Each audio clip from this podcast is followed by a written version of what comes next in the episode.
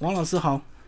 好，主持人好，各位听众朋友大家好。那王老师一开始先跟听众朋友介绍一下你个人关于这个品酒的一个这个呃资历，好不好？好，呃，我在成年的那一年的隔一年，十九岁开始学习品酒，因为学习外文的关系，接触了法国葡萄酒、比利时啤酒这些讲法语国家的酒类。后来我在业界当讲师，然后成为国际认证讲师，现在是西班牙利奥哈、法国波尔多、法国干邑白兰地、法国融合的认证讲师。我也在酒厂待过，做过顾问。我现在主要工作就是写书，跟在业界做教育训练，然后也面对消费者。嗯哼，然后这个呃教育训练的这个范围应该不限于台湾，对不对？呃，有时候我会到国外去做教育训练。嗯嗯，我在日本做过啤酒教育训练，然后跟外国的专专家分享如何把一杯酒品好、品对，然后写对分数，给好的评价。嗯哼哼，回馈。酒类这么多，为什么你这次会想要写这个《世界白兰地》这本书啊？这是一个很好的问题，因为这本《世界白兰地》，我在当初写作的过程，我本来想要写干邑白兰地。我在二零一五年成为法国干邑白兰地的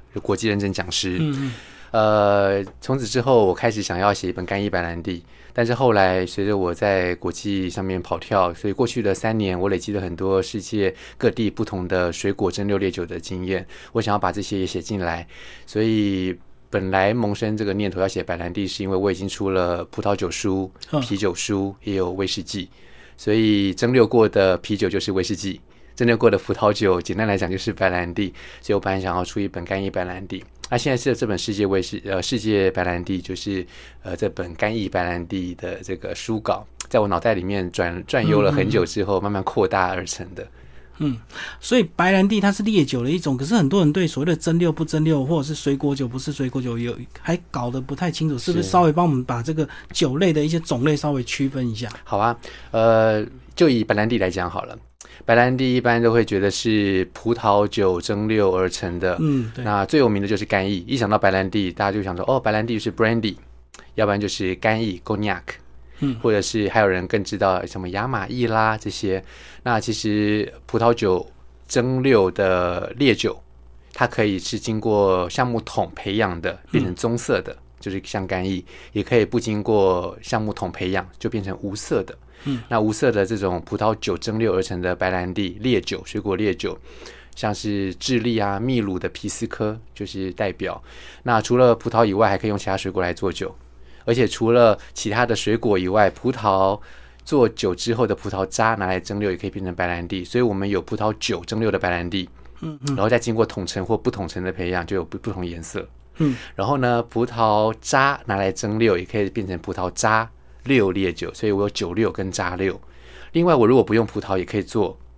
水果烈酒，樱桃啦。覆盆子啦，然后李子啦，苹果、梨子都可以，所以这些又是其他的白兰地。那有些水果天生没有办法做做成白兰地的，就是它只能变成水果烈酒，而不是白兰地。嗯嗯，像我刚刚提到的覆盆子，它就是水果烈酒，不能是白兰地，因为它没有很多汁，所以它在制成当中没有办法符合白兰地的要求，先得到果碎或果汁，然后再拿来蒸馏。嗯，它就必须先浸泡酒精。刚讲的就是水果，然后透过蒸馏变成烈酒。那有没有不蒸馏的烈酒？又是哪一种？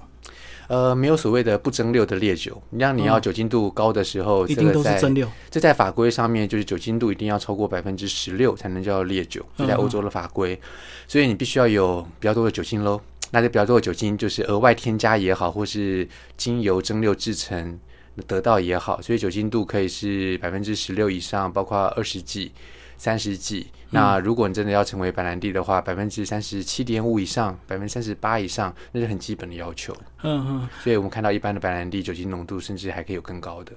然后刚刚王老师讲的这个呃葡萄蒸馏烈酒的，那其他水果也可以。那为什么会演变成这个以葡萄为主？它的产量为什么那么大？那其他的这个水果的烈酒为什么它并没有比较没有变成所谓的一个主流？这样是呃，这个跟时空环境背景很有关系。像我们在台湾。所以我们在台湾，呃，如果我们要进口的话，我们一定是选呃历史上有名的，或者是市场上有名望的，像干邑白兰地就是白兰地当中的最有名的，产量也算颇大。嗯，所以我们可以把干邑白兰地视为白兰地之王。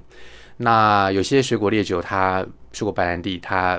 的这个饮用习惯，或是这种水果很看地方。所以如果你有在中欧或是东欧这些地方的水果烈酒，或者是在西欧有一些水果，它就是很常用梨子啦、苹果来做酒。是是那这些酒因为它就没那么的普遍，所以它就是很 local 的、很在地的饮品。嗯，那比较世界化的、比较全球化的，可能像苹果酒，就苹果汁发酵成苹果酒，再拿去蒸馏的这种苹果白兰地，就算蛮有名的。但是李子烈酒，那就比较少见。对那李子烈酒可能在保加利亚，保加利亚有所谓的拉基亚、拉基亚，嗯，或者是在匈牙利有所谓的帕林卡、巴林卡。那这些就是用李子来做或其他水果来做，就很 local，所以台湾可能就不见得有人知道。甚至全世界很有名的，像皮斯科 （Pisco），、这个在南美洲、智利、秘鲁很有名的葡萄酒拿来蒸馏的，很芳香。但是台湾也不见得那么的普遍，有人知道。但是它是在世界上很有名。所以讲回来一句，就是呃，刚刚主持人问题就是为什么有一些白兰地在台湾没有那么有名？对，对那其实是因为呃还没有发看到这一块而已，但是在国外有很多地方已经流行了好一阵子。嗯哼，所以它会发展出这样的一个这么多元的一个白兰地品种，所以呃，主要也是跟水果产地有重量的关系，对不对？没错，因为在书里有写，这个水果蒸馏跟这个谷类的蒸馏还是有运送的一个考量，水果容易坏啊。是水果容易坏，所以很多这个水果酒它都是一个在地的，嗯呃，有点像是在地农业吧。但是谷物的话，它虽然有所谓的水水果带或是葡萄种植带，然后谷物带，然后谷物酒就是在谷物带里面，要比较在北边的地方，嗯比较少水果，就会开始比较多谷物酒。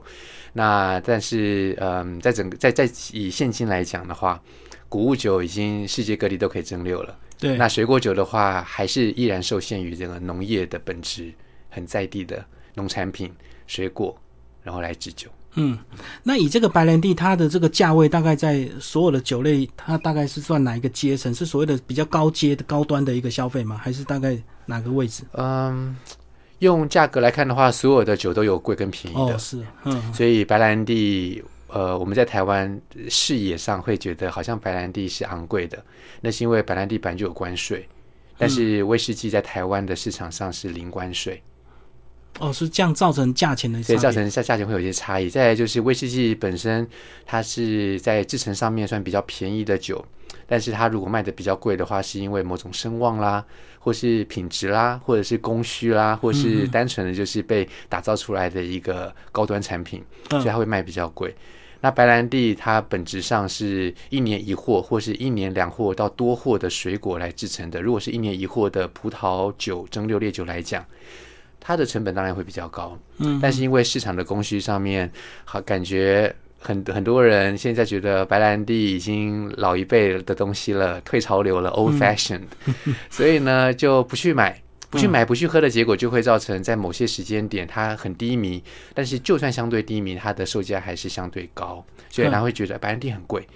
但事实上，就算是那些贵的种种类、贵的种类的白兰地，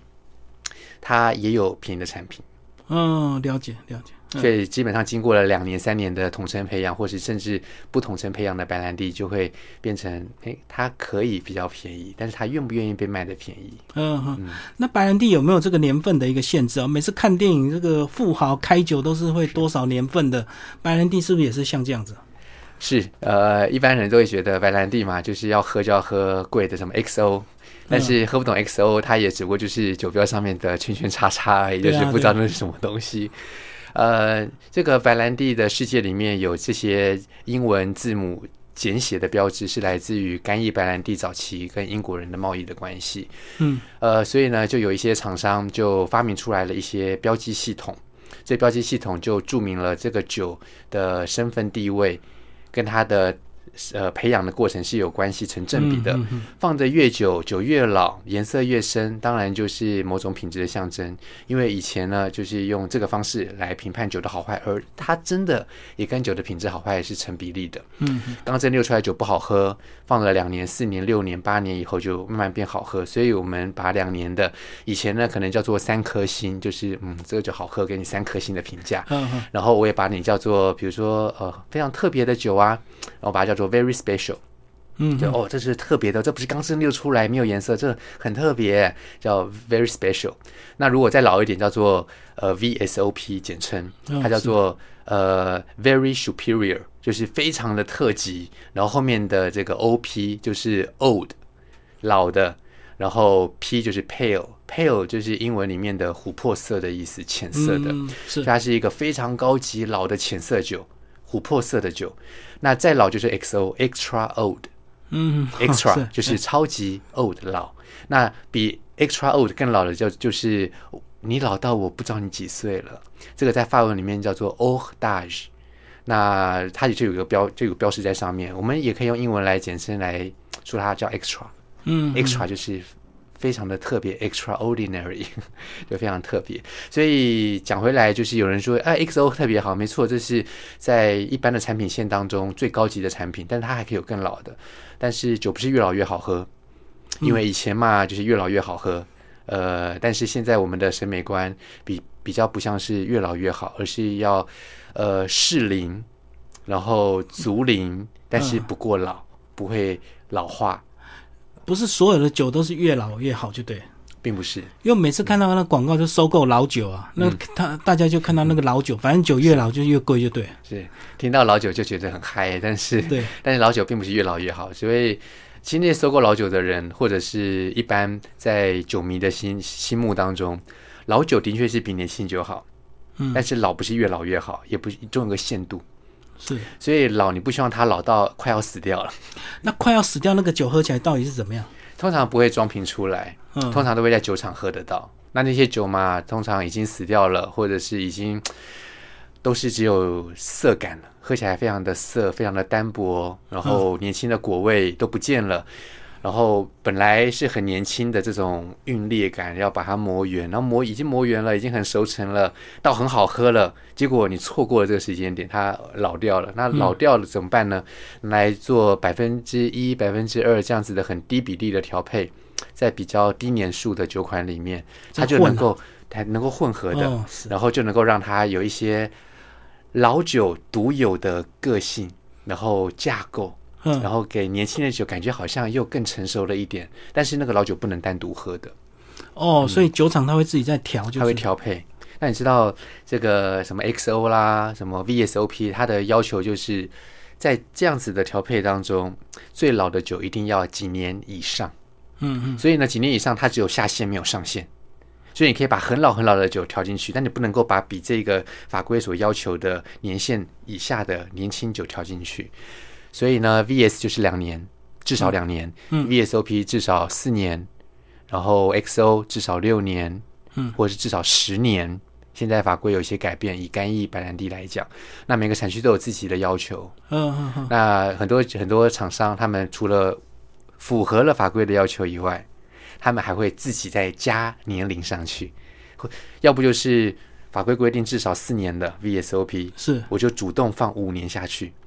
然后让它可以跟其他的品牌相较之下，我的品牌的 VSOP 比更好喝，更更熟更熟成。甚至有些 XO 它就是放了二十几年的老酒在里面，以低比例下去调配，然后让它喝起来就是更有 XO 的老酒感。好，那因为有些人特别喜欢老酒感，他不会觉得那是老化或死掉的酒。那有些厂商就会特别针对这些那个族群族群调配嗯一些很老很老的酒。嗯，那白兰地到底怎么喝啊？因为我们这个印象呢，这个吃牛肉要配红酒，嗯那吃海鲜要配白酒。那白兰地是什么场合喝啊？白兰地，如果我们真的把这个镜头拉到原产地的话，你在不同的原产地都有不同的喝法。像南美洲、智利啦、秘鲁啦这些地方，他们喝的皮斯科，皮斯科他们喝法就是年轻的可以拿来冰镇，嗯，然后冰镇可以更凸显他们的葡萄的芬芳，因为他们有时候会用很芬芳的葡萄品种来做他们的葡萄酒六白兰地、皮斯科。那这种芳香的特质，如果你在高温的情况之下，就会显得特别的刺鼻，而且没有办法展现那种立体感。嗯嗯嗯他们就会冰镇，冰镇不不见得是在里面加冰块，而是就是放在把整个酒瓶放在冰冰桶里或冰块上，整只拿去冰的，整只。拿去冰。嗯嗯然后喝的时候就觉得哇很芬芳。那如果说类似的酒在中欧、东欧这些地方，什么拉基亚拉、巴林卡，嗯呃我们刚才提到的嘛，保加利亚的拉基亚，匈牙利的巴林卡。那他们在做他们的这个呃白兰地，有时候可能甚至不是用葡萄做的，可能是用蜜梨来做的，或其他水果，嗯嗯，苹果啦，然后韵柏啦，韵柏就是一种叫洋木瓜的东西，经常被当地人拿来做果酱，但是单吃不好吃，单吃几乎没味道。对，那做成果酱特别的芬芳好，这些东西可以拿来做酒。然后做成酒了之后，他们怎么喝呢？可能会往里面加冰块，嗯，或者是拿来做调酒。那他们的喝法就是，我可以当呃餐前酒，也可以当佐餐酒，也可以当消化酒。嗯所以不同地方有不同的喝法。那像干邑白兰地，他们往往都是把他们的酒拿来做呃餐后酒来饮用，所以很少在餐前就喝白兰地，然后餐中喝白兰地。餐前还是喝气泡酒，还是喝白酒。然后餐中还是喝葡萄酒、白酒，或者是、呃粉红酒也好，或者是葡萄酒、红酒。嗯嗯嗯，所以不同地方有不同的喝法。那有些比较特别的地方，像是意大利，是，意大利不知道主持人知不知道，意大利有一种东西叫做格拉帕，叫格拉帕。然后这个格拉帕这个意大利的的原文叫做葡萄串或葡萄梗，嗯嗯，然后他们就拿这个葡萄拿去做了葡萄酒之后的这些渣啦、皮啦、果籽啦、果梗啦，里面还有糖分跟酒精，拿去蒸馏。嗯，拿去再次的发酵，然后蒸馏。我得到了这些酒精之后，因为它跟皮啊、渣啦、梗一起蒸馏，所以会有很辛香的味道。那种辛香就像是肉桂啦、甘草啦就、更重就对橄榄，对它气味会更重，而且很粗犷。那有些地方当然是比较细腻一点，但是就算再怎么细腻，还是跟一般的葡萄酒蒸馏的白兰地、酒馏白兰地不一样。嗯嗯嗯意大利这个格拉帕叫渣馏白兰地，这渣馏白兰地的喝法很特别，他们不但在餐后拿来当消化酒，消化，嗯。就是帮助消化，嗯是，然后他们也会说啊，因为他们的习惯就是喝咖啡嘛，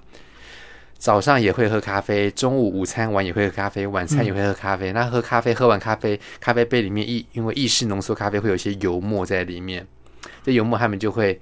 为了要把这个油墨也喝起来，他们就加一点倒在格拉帕。咖啡杯，倒在咖啡杯里面，然后稍微摇一摇，然后把这些油墨融进去之后，变成了本来是五色的白兰地，变成了有咖啡色油墨嗯的这个融在里面的白兰地，就把它喝掉。这个在意大利北部，他们的方言叫做 Rasentin。嗯，那意大利文里面 Rasentare 就是涮洗的意思，就是用白兰地沙六白兰地格拉帕来洗咖啡杯。哎哎 Rasentare，然后变成涮 Rasentin，嗯然后这个是他们特别的喝法。所以刚刚主持人问到的不同的喝法要看不同的地方。哦，哎、我在台湾看到大家喝烈酒都会加很多冰块，然后烈酒加一点点，所以白兰地也是这样加吗？呃，有些可以，有些不建议。哦比较不建议的是老酒。老酒不建议加冰块的原因，是因为有些老酒呢，它真的是在木桶里面熟成。那既然在木桶里面熟成，是不是就会吸取一些木桶的东西？嗯，包括颜色啦、风味，还有很重要一点叫做单宁。这个单宁会涩，所以老酒会越来越涩。嗯，那比较涩的这样的结构，在一个好的老酒里面，它通常都会被其他的风味平衡。这也是老酒贵的原因。嗯，因为它没有过老。然后我在调配的过程当中，我会去选取一些老但是没有死掉的白兰地烈酒，在最终的调配里面。对，那如果你一旦把这个老酒拿去加了冰块，是不是被稀释掉了？嗯，根据经验法则，老酒里面的这些很涩的这些物质，它原本被平衡了，但是一旦碰到了水，你会把平衡这些涩感的物质给稀释掉，但是稀释不了这些涩感，所以变成涩的味道出来了，非常好，就是这样子。平衡的味道就所以我们就不会加冰块，老酒不加冰块，嗯嗯年轻酒会加冰块。就连早期一般人认为哦，干邑白兰地很高级，不会加冰块。是但是高级跟加冰块与否没有直接的关系，它只是一个风味。风味的基本考量而已，所以年轻的干邑白兰地，由于它没有那么多的涩感，它可以加冰块，而且还蛮鼓励加冰块的。哦哦哦，调酒也可以，嗯，哇，原来学问这么多，就是就是说破就不值钱了。所以这这本书你是不是呃，就是写给我们台湾的这个读者，让大家彻底的来了解、认识这个世界白兰地这么多品牌、这么多种类？那其实有时候我们如果不懂，是不是常常就会买错酒，或者是买错价钱，对不对？呃，买错价钱嘛，呃，倒不至于啦，就是要因为现在这个市场蛮开放的，流通就对。对，就是查一查你就知道了。那当当然啦，厂商有它的利润嘛。那在台湾买酒已经算是一个天堂了，因为没那么贵，没想象的那么贵。嗯，呃，有些市场是这样，你这个酒不到那个价位，但是因为明智未开啊，或者是市场太一窝蜂抢。对啊，就是明智未开的意思，就是要不就是一窝蜂，嗯，要不就是我不知道这个东西行情在哪里，要不就是根本没有人知道这是什么东西，那只是单纯的炒作，那价格就会没那么没有那么公允了。但是台湾比较没有这个状况。那现在台湾的问题比较像是白兰地世界很大，但是有一些酒种台湾人却不太知道，所以我写这本世界白兰地，我想要我当初也是一念之间的事情。我想说，我是一个干邑白兰地国际认证讲师，就应该写一本干邑白兰地。嗯嗯，我这本书的书稿其实已经准备好了干邑白兰地，但是我后来又加了。我后来呃说加也好，说删改也好，总之那一本书的书稿最后在世界白兰地这一本书三百多页当中，只有三十五页是干邑白兰地，所以我等于是重写了。但是也因为过去三年来的一些经验，我把这些东西汇整在一起，嗯，花了三年的时间去搜集一些资料，但是我花了三个月的时间，不知道该不该说只花了三个月的时间去写完了这一本书。不过整理资料还是还蛮久的，嗯，嗯，然后老师刚刚讲到说，所以其实世界上的白兰地的所谓的品牌啊，或者是酒类非常的多，只是我们不熟悉，我们只熟悉我们常常听到的，我们就以为这个世界只有它，是这样子吗？所以你希望能够推广，让大家多了解世界上白兰地的各种品牌或者是各种酒，这样。是我希望大家在呃品酒的时候，或是在一透过酒这一扇窗去看世界文化的时候，可以眼光看远一点，视野放广一点。呃，不要认为说这个酒就要喝最贵的，然后不要认为说这个这个酒啊我懂，就是就是最贵的就是最好的。我希望大家可以。放宽眼界，嗯，然后在这样子的多元的酒种当中，或是种类国别当中，去找到呃不同的品味，借此来提升自己领悟力，嗯，或品味力。可是如果它是国际有名的一个东西，为什么有些酒商或代理商他没有带进来台湾？有还有一些什么额外的考量吗？要不然照理讲，市场它是会自己流通的嘛，是好的东西总是有一天会被发现，就会被带进来台湾。没错，呃，这个可以分成不同的层次。就是当我们讲到眼光要放放的很宽广的时候，这个很宽广到了极限，就会变成我们的眼光宽广到了只有在世界的某一个角落的人们知道。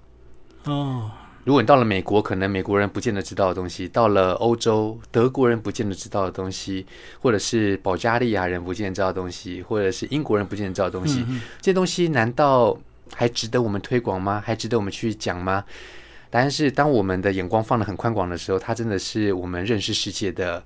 一一个临临近或者是一个工具。但是，如果我们再退一步来讲的话，我们的眼光不要放得很狭窄，稍微宽广一点，就能够涵盖很多不同的面向了。所以，今天我们再再跨一步出去，我们可以看到台湾还没有的东西，这是我们可以下一步去认识的，或者台湾还不够多人知道。像世界上非常有名的，就是不需要再再去。再去多说什么，大家就会立刻同意的。在业界里面，像秘鲁的皮斯科，嗯嗯，智利的皮斯科，这些都是非常有名的。像法国诺曼底这个地方的苹果烈酒叫卡尔瓦多斯 （Galvados），这也非常有名。嗯，或者是意大利的格拉帕格拉帕，非常有名。当我们讲到这些东西的时候，一定会知道，但是不见得消费者懂，也不见得卖的人懂。他们只是在卖这个世界上很有名的这些酒的名气而已。对，说啊，这个东西国外回来人都知道，或者世界上都很有名。好，我们来卖，但是我们不懂。我希望可以借由这样子的书的出版，或者是我平常在做的教育训练，来让一般的消费者，还有进口这些酒的厂商们，可以学会这些东西。专业界也好，消费界也好。然后再下一步就是我说出来，不见得一般人知道的东西。像我刚刚讲到的保加利亚的拉 k 亚。嗯，台湾我觉得好像没有人知道，因为他们一方面酒标上面写的就是西里尔字母，就是俄文的那种字母哦，比较不熟。Lakia R 写成 P，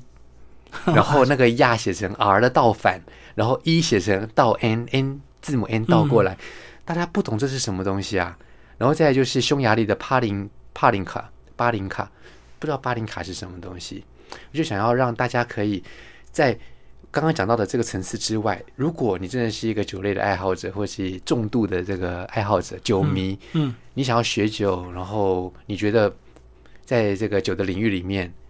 还缺了那么一块白兰地，那白兰地里面其实有那么全面的东西，是。就是少了一本这样的书，所以我们说这本书是出版社说啊，华人世界第一本全方位的白兰地专书，而且范围从这个初学一直到这个连酒商都适合看，从浅到深都有。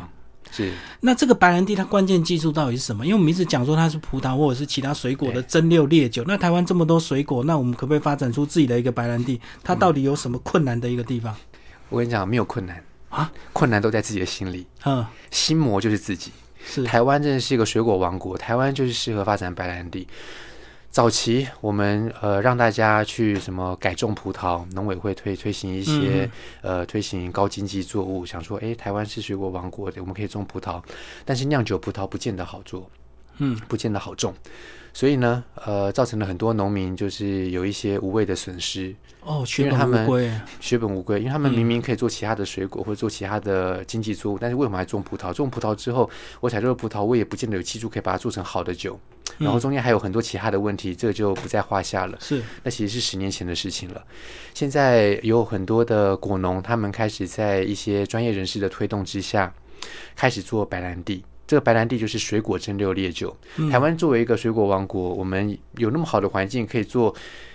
好的水果，而这个水果又不像葡萄那么的不容易种、容易腐坏，然后怕台风这些东西，我们可以有其他的高经济作物。然后这些水果，我们一旦有了大量的收成之后，我们可以来做有个性的水果烈酒。对，要不然每次我们看到新闻就是什么水果盛产要倒掉啊，要不然就是政府要强迫收购。那为什么没有一个 一个可以把它生产变成酒？那不是能够消化的更快吗？这东西就只差一步之遥而已。嗯，当你想到了我有这些水果，我要怎么把它做成加工？有些水果天生不适合做成白兰地的原因，是因为它在蒸馏的过程当中会产生大量的有害物质。嗯，带核的水果就是你必须要先把核去掉，你要如何再把比如说芒果做成酒，或是荔枝做成酒，你必须要想办法去核去掉一些不好的东西，然后你要有一些蒸馏的技术，然后蒸馏的过程当中，感官的品评啦、化学的分析啦，然后有害物质的控管啦，这些就是有没有心去做，然后懂不懂得去做而已。所以常常在讲台湾，我们是可以做白兰地的，但是因为在历史上，然后我们没有这样的品味习惯，我们嗯台湾太热了，太太热谁喝烈酒？所以在人类的文明史的发展上面，只有在凉冷的地方或是水果生产过剩的地方，我们才会做成了水果酒之后，再把它拿去蒸馏，变成了蒸馏烈酒，或者是说我这个地方不喝没关系，我拿到其他地方去卖。对啊，对啊，像干邑白兰地产区，它其实是一个算热的地方。说热嘛，它其实也在北纬，以台以亚洲来讲，它是在比北海道更北边的地方、欸，嗯，比北海道更北边的地方热热还冷。我们打台湾人会说是冷，冷啊，但是它相对来说，它做出来的干邑白兰地在历史上都是外销的，嗯，外销到英国，给英国那些种不出葡萄却想喝葡萄酒的地方的人喝葡萄酒，以及喝葡萄蒸馏烈酒，然后他们自己有威士忌。自己有啤酒，所以他们就哇，英国变成了世界的酒都。为什么？因为他们就是掌握了海权，然后掌握了世界贸易，所以他们在酒类的交易上面就是非常的先进。嗯嗯，那我们讲回台湾吧，讲回台湾就是低纬度，对，北回归线通过嘉义，所以我们是热带跟亚热带，嗯，所以我们有很好的水果，但是历史上传统上我们没有喝烈酒的习惯，没有喝白兰地的习惯，那我们当然会喝烈酒，那是我们可以。那所以讲回来，就是白兰地如果真的要走到这一步的话，必须要让人们知道，我不但做水果，而且我可以做出高粱酒以外的呃烈酒。对对，然后这是白兰地，而白兰地的蒸馏跟烈酒的蒸馏是谷物烈酒的蒸馏是不一样的，这一定要有人去研究，带进这些技术，带进这些设备，然后带进这些品味或者是眼界，说服生产者，从种植的农民一直到主事者到政府，然后我们来为这个产业链做一些什么事情。嗯，有人在做了，只不过还没有那么大而已。还没成型就对了，对，嗯，你目前看到来讲，算是我们在对的道路上面。所以等于是现在设备技术都不是问题，就只差大量这个栽植经验而已啊。还有一些人可以分享。嗯分享这些东西出来。是是是，嗯，好，那我们老师来帮我们讲讲这个那白兰地到底要怎么喝，好不好？因为我们刚刚已经把整个大方向都聊完。那当你一杯白兰地在手上，光是不是光从杯子就不一样，一定是什么酒都有适合的酒杯，是不是？对我先问问主持人，你觉得白兰地要用什么杯子喝？我想到就是像那种水晶杯那种，是对啊，葡萄酒杯吗？呃，你那个一般印象当中是大的杯子还是小的杯子？大杯，是高的杯子还是矮的杯子？高的，高的。对 OK，高脚杯我们通常都会拿来喝葡萄酒。哎，对我讲的就是葡萄对酒杯，对，就是高脚杯。嗯然后呢，这个这种葡萄酒杯的样子的杯子呢，有一种是一哎呀一般人那种刻板印象，就是给白兰地喝的，嗯，专门给白兰地用的那种矮矮胖胖的。对，然后你在拿的时候，是不是还要把它握在掌心？是这样子呢。对，然后外外外掌心，然后这样子啊，去摇晃它，然后去加热它，这样就是直接去戳那个杯身、呃，杯对对度这样子。温度，嗯，没错，这个呢，其实是在一九六零、一九七零年代干邑白兰地产区他们发展出来的一种杯子。这个嗯杯子当初有个诞生的背景，现在很多人都觉得还是要用这个杯子喝。但是如果现在我们还用这个杯子喝的话，你就是活在三十年前那个年代，就等于是一九九零之前，科技已一九六零、七零、八零、九零那个年代。嗯为什么这样说呢？因为一九七零年代苏格兰威士忌起飞，就是重新起飞，它摆脱了过去的阴霾，过去的阴霾我们就就就简单带过就好了。总之来说，就是因为生意很好做，然后蒙着眼都可以赚钱，所以很充斥在市面上有很多很差的威士忌。所以很差的威士忌多了之后，人们开始对这个东西感到感到失望，就不信任了。就不信任。但是一竿子不打不打翻一船人嘛，在苏格兰威士忌业界，有人做出好的苏格兰威士忌，单一蒸馏厂麦芽威士忌，我们简称叫单一麦芽威士忌。嗯出来这个东西之后，抢了全世界的市场，所以这个市场就被瓜分掉了。干邑白兰地很紧张，他们就出来说：“我要想办法给我自己一些新的定位，让干邑白兰地跟苏格兰威士忌不一样。嗯 怎么样的不一样法呢？你威士忌加冰块，我不加冰块。嗯，你威士忌加冰块，然后用什么样的杯子喝？诶，我呢就是要在冬天喝，你夏天喝，我冬天喝。区别市场。然后区别市场、有个形象，就是用这个圆肚杯，然后火炉旁边，然后加热，慢慢的啜饮。好了，然后这个形象出现了之后，他们发现还是没有办法抢回市场。那但是慢慢的品味，全球的品味都在提升，因为就在一九一九七零八零年代，同时葡萄酒业界也有一个起飞，嗯，而且同时在美国也有精酿啤酒这件事情，所以在过去五十年来半个世纪啊，这个半个世纪全球的酒业，从葡萄酒、啤酒、白兰地、威士忌，全部都有一些重新洗牌跟改变的这样子的趋势。重新洗牌，结果就造成了在呃晚近嗯过去十年来，干邑白兰地工会他们想说，嗯，我们应该要做一些新的改变，不要再去鼓励大家在冬天来喝白兰地了，夏天也可以喝啊。夏天怎么喝？我们刚刚开场的时候有讲到，VS、VSOP 这些比较不老的酒，就是加冰块可以喝的，然后也可以拿去做调酒，可以冰冰的喝。然后比较老的就不要加冰块。那比较老不加冰块怎么喝呢？也不需要去温它，也不是酒就冬天才可以喝。秋天也可以喝啊，夏天也可以喝啊，夏天开冷气喝就好了嘛。然后我们可以餐后喝 XO 啊，然后只要是冰冰凉凉的喝，它它就是一个平衡的口感，会不会涩？会，但是不至于到不好喝。嗯，所以重新改变的结果，就造成了现在我们现呃世界上大家都知道，白兰地不是用那种矮矮胖胖的这杯子啊种圆肚杯来喝，所以干邑白兰地有个新的杯子，主持人刚刚讲到的高脚的，嗯然后郁金香型的这样子的烈酒杯。那这个烈酒杯也跟不约而同的，也跟其他的产区的杯子、产国的白兰地的杯子有异曲同工之妙。像呃意大利的格拉帕扎六白兰地，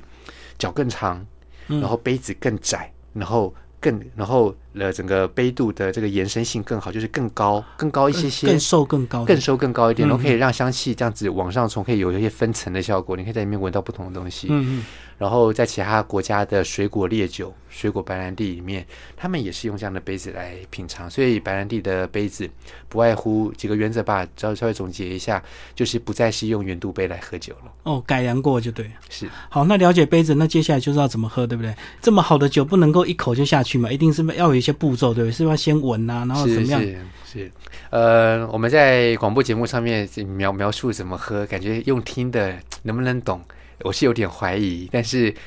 呃，我用我的功力来让大家听懂好了。好，首先呢，你有了白兰地，嗯你有了酒杯，你把白兰地用到了对的温度之后，这个对的温度通常不能太高，不能太低。所谓的不能太低，就是不要低于八度 C。嗯，八度 C 是什么样的一个温度呢？就是你喝葡萄酒，白葡萄酒冰冰凉凉的温度，不要比这个更低。通常啦，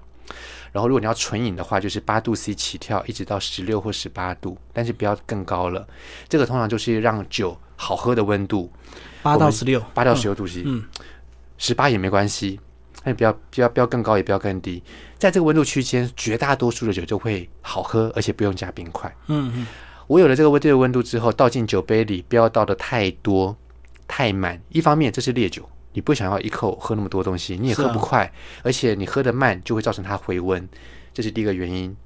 第二个原因，你倒的多，杯子里面空间就小，装香气的空间就少，哦，是是，所以你就没办法闻到更多的香气。嗯，好了，我们现在把酒倒好了，然后首先我们先来闻它，把鼻子靠近杯子，杯子可以稍微倾斜一点，尽可能让鼻子接近酒杯里面。酒杯倾斜了之后，这个酒液稍微接近了外，比较接近外侧，然后可以让你的杯子靠近，然后去闻香，摇晃一下，可以再闻一次。嗯，然后闻了之后，你可以去比较一下，刚刚闻，现在闻有什么不一样？这个不一样是很重要的，因为它表现了这个酒的复杂度。然后再稍微啜吸一口，啜吸是另外一个重点。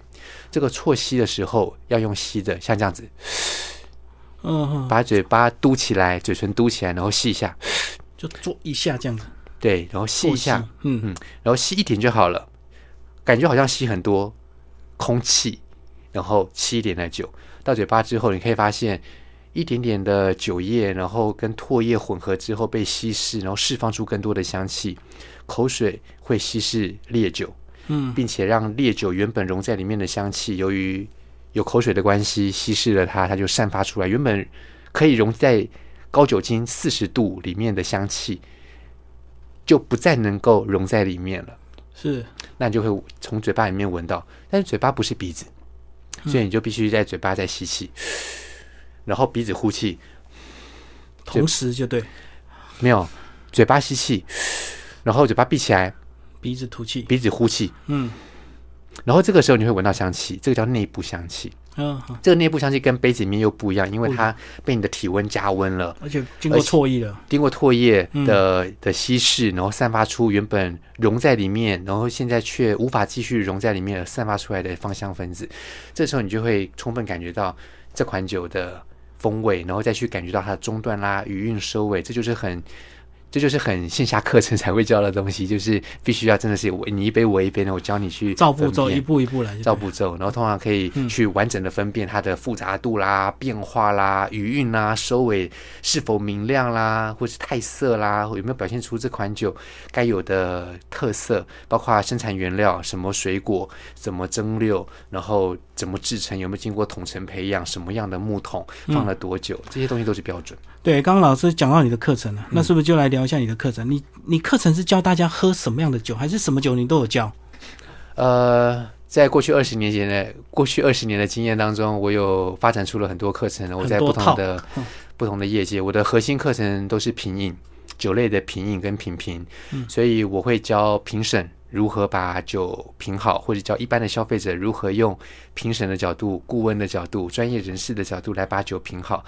那我现在的核心课程比较像是呃专注在产区以及品酒技术。那品酒技术包括了烈酒、啤酒跟葡萄酒。那葡萄酒我最专我最专专长的就是我代表的产区，呃，波尔多，法国波尔多，法国融合，然后布根地，我不是他们讲师，呃，或许有有一天有一天我即将会是。那现在我还是西班牙利奥哈的讲师，然后法国干邑白兰地这个就是烈酒的部分，嗯还有呃啤酒的部分，我的经历蛮多的，所以很多在台湾很多啤酒的课程，我算是算第一把交椅吧。所以从很深入、很深入的一个课程到一般消费者这个的浅一点的课程，你都有教，就对。对，哼哼，我我的专长是在课程当中带领着学员们一起品饮，然后从不会喝酒到懂得如何喝，然后往很专业的、很很专业的这一个方向迈进。在这过程当中，会有不同的阶段。有些消费者他们觉得学到了这一段也都听得懂够了，然后他们就会选择在这个地方就开始自己发展自己的呃兴趣，呢开始单飞，嗯，就是自己去探索这个酒类的世界。那有些消费者跟我跟了好多年。从呃十几年前开始跟我一直跟到现在，然后他们会发现我的课程一直在进化，有不同的版本。我早期比较讲技术，是呃比较讲理论，然后把它、把大家教懂，也就是把就你不想读书，好，那我把书的东西教给你。现在我会比较用呃把一个技术教给你的角度来把你教会，嗯对，呃有些不太一样。那因为人嘛，人到了一个年龄，呃。我之前都说啊，我快四十岁，其实我现在已经超过四十岁了。应该很多学生会问说，喝酒到底对人体有没有好处，对不 对？因为很多人想喝，可是又怕这个一些道德或者是一些什么考量，所以他总要找一些理由。那喝酒到底对人体有没有好处啊？除了这个睡觉前喝一杯感觉比较好睡之外。刚刚讲到这个四十岁，就是主持人在冒出这个问题，我想可能就是因为你觉得我看着不像四十岁。对，这个呃，喝酒。对我来讲，喝酒它是工作，但是是一个很有很有趣的工作。嗯，虽然它很辛苦，呃，光鲜亮丽的后面一定有它不为人知的一面嘛。或许之后还有机会我们再谈这一个。那呃，在我的业界生涯当中，呃呃，课程不断的在进化，然后一直在教到今天，在课程当中也会不断有人问这个问题。对对对。就是道德与否，我觉得在台湾的环境当中，早期对酒精饮料是不不是那么友善的。嗯，因为呃，每个社会都一定有一股这样的力量，对，他们会把社会上发生的一些负面的东西，健康也好，国民健康啦，呃，平均寿命啦，或者是社会事件啦，对。或者是相关的一些东西，把它跟酒精饮料连在一起。连在一起。呃，酒精仿佛好像跟毒品，或者是跟烟，或者是跟其他的一些东西，呃，跟风化有关系的东西连接在一起，感觉就负面了。呃，因为酒精是一种会上瘾的饮料。是啊，是啊。但是在适量饮用之下，它其实对人体是，呃，不能说是有害无害，就是它对人体可以说是没有显著影响的。嗯嗯。它就跟日常的东西一样。所以，呃，我们讲回来一点，就是有些人认为说酒精对人体是有害的，因此要怎么样去围堵它、去限制它。但是在人类的文化当中，限制、围堵、禁制它，只会造成副作用。是啊，是，因为它就是一种文化的饮料。所以，当我们把眼光放在某些葡萄酒的产区，或是烈酒的产区。他们会号称说，我们镇上的人，比如干邑镇，说我们镇上人从来不感冒的，因为我们都喝干邑白兰地。然后苏格兰威士忌，他们会说我们英国人都是不生病的，因为我们苏格兰人这苏格兰威士忌 就是我们都喝这一个，然后还可以活到一百岁以上。那每个地方看你怎么去看待这个态度。呃，初衷只有一个，就我们不用去谈酒精饮料到底对人体好还坏。酒精饮料就跟所有的食品一样。就是短时间大量饮用任何东西都会使使人丧命哦，就跟可乐你喝太多也是对身体不好。是啊，所以嗯嗯呃节制吧。对对，像台湾这个原住民也是有很多小米酒啊，所以它好像这个酒好像就是其实都是在地文化的一部分呢。哦，是啊，只是一些国际酒厂他们很有名很会行销，所以他卖到全世界而已。可是当初也是在他的这个地区开始发展出来的嘛。是，然后讲到这种道德道德与否。呃，这个东西就是另外一个议题了。这个很需要主政者的智慧，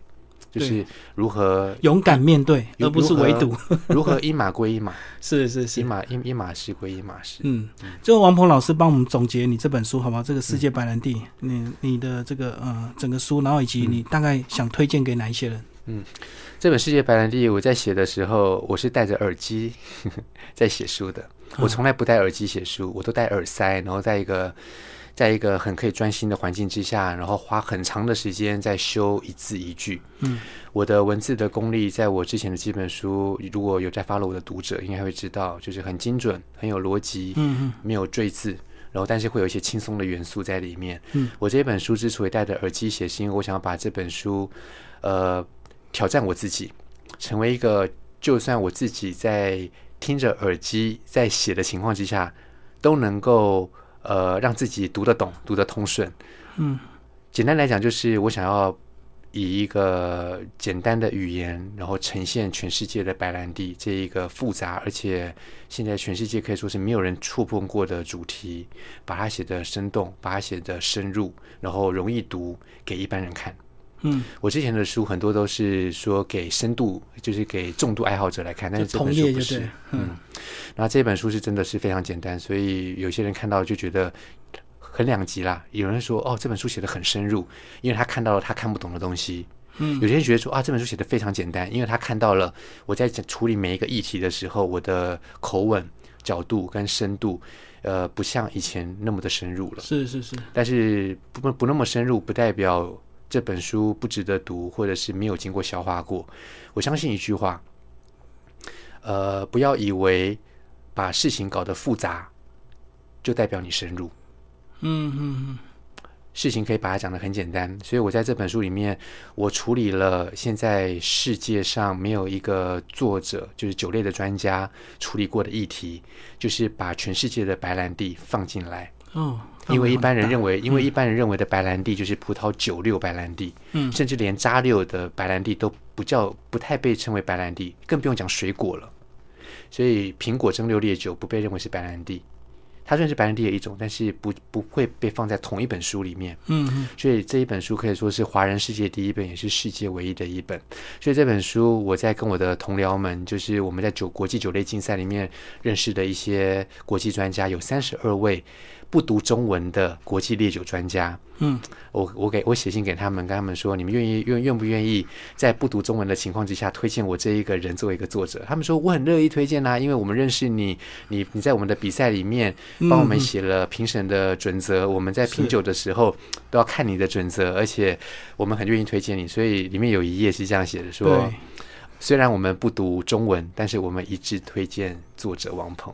等于你就是一个品牌就对了。呃，是，他们是肯定，我还蛮，我还我还蛮感恩感感激他们的，他们对我深负信心。好，今天非常谢谢我们的呃这本书的作家王鹏老师哦，酒类专家呃所写的这这本《世界白兰地》，然后积木文化出版。